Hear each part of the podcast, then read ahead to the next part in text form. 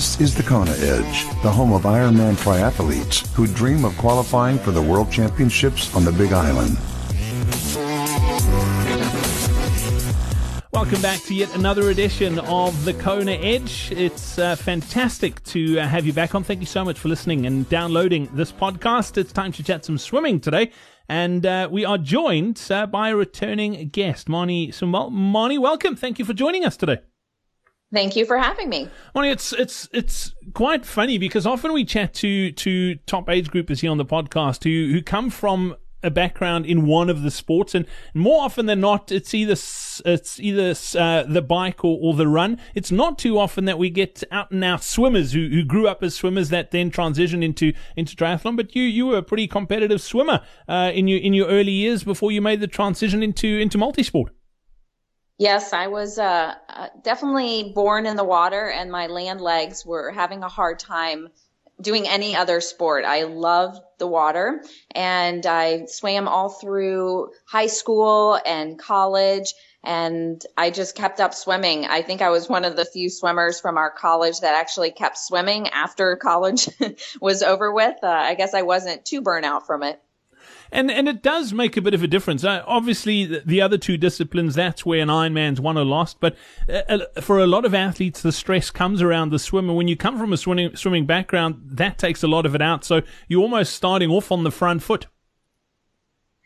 Yeah, and I definitely have the advantage when I start a triathlon, but I learned pretty quickly that I lost it fast uh, when it came to the bike. Um, I was so, good in the water, but so horrible on that bicycle, which I never grew up riding. So it was kind of like a so foreign for me. Um, but I think the thing that a lot of athletes really struggle with is swimming is such a skill specific sport. So it, it's not like riding a bike or running. You know, when you want to be faster on the bike or running, you just go harder. Um, but if you try to go harder swimming, you really exhaust yourself and the mechanics are flawed and you don't get anywhere.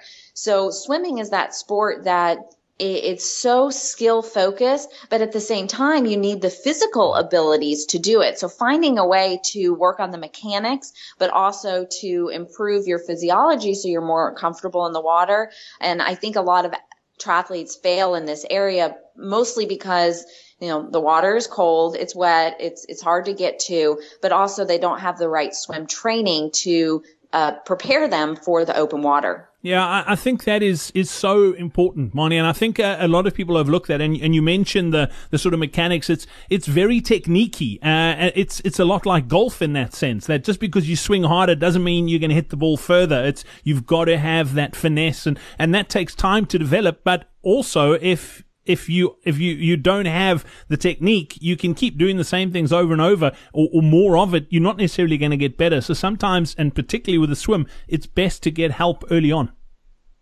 Yeah, and, and I think that this is an area that athletes, especially my husband, who didn't grow up as a swimmer and just learned to swim when he started doing triathlons, he really struggled with. And he would go from master's coach to another coach, and you'd think that even his wife, who grew up a swimmer, could help him.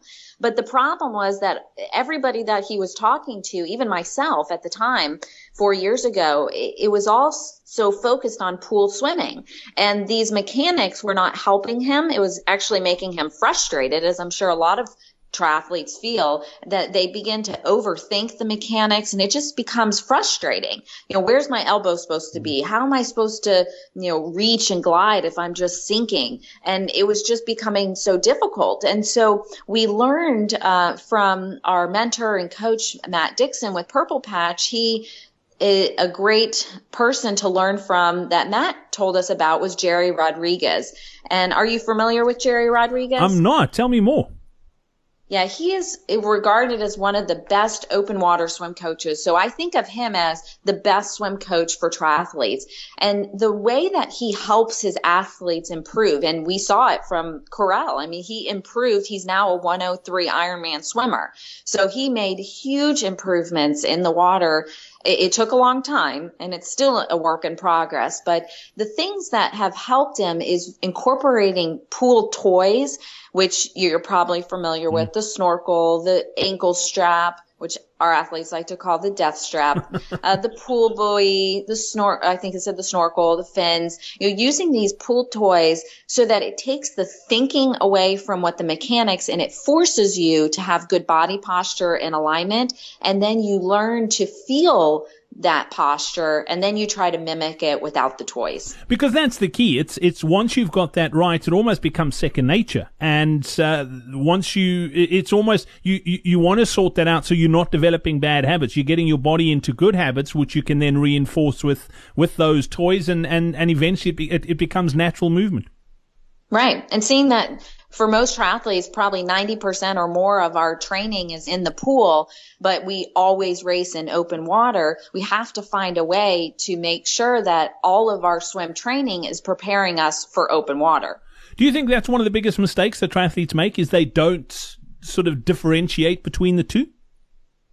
Yeah, I think that there's this this old school style of swim training that is helping athletes be great pool swimmers. But then when they get out into the open water, they don't have the right mechanics. And so if we can help the athletes with using the toys, as I mentioned, it's not so much about the sets. It's not about doing eight 300s or two 1000s and, and, you know, a bunch of 25s fast. It's really about getting that posture in the water so that you reduce the resistance and the drag and you're not noodling your way through the water. And then when you plop yourself in the open water, you have that good body position. So no matter how wavy or choppy or what type of current you're swimming in, you're not expending more energy than you need. And the conditions are vastly different in open water to, to swimming pool as well. And uh, for me, my, my first swim in the ocean was, was in an Ironman. And uh, Uh, I was quite surprised there's no black black lines along the bottom to follow.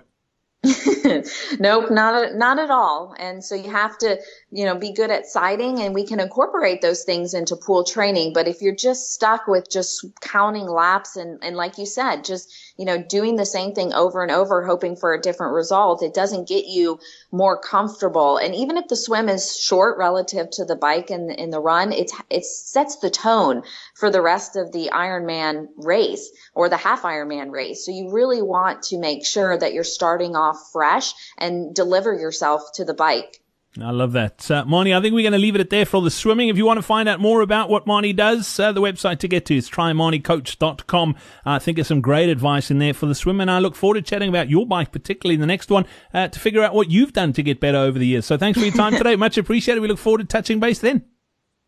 Yes, look forward to it. We hope you enjoyed this episode of the Kona Edge. If you want to improve your swim, be sure to check out our next free live online swim seminar. Get to thekonaedge.com slash swim seminar to sign up now.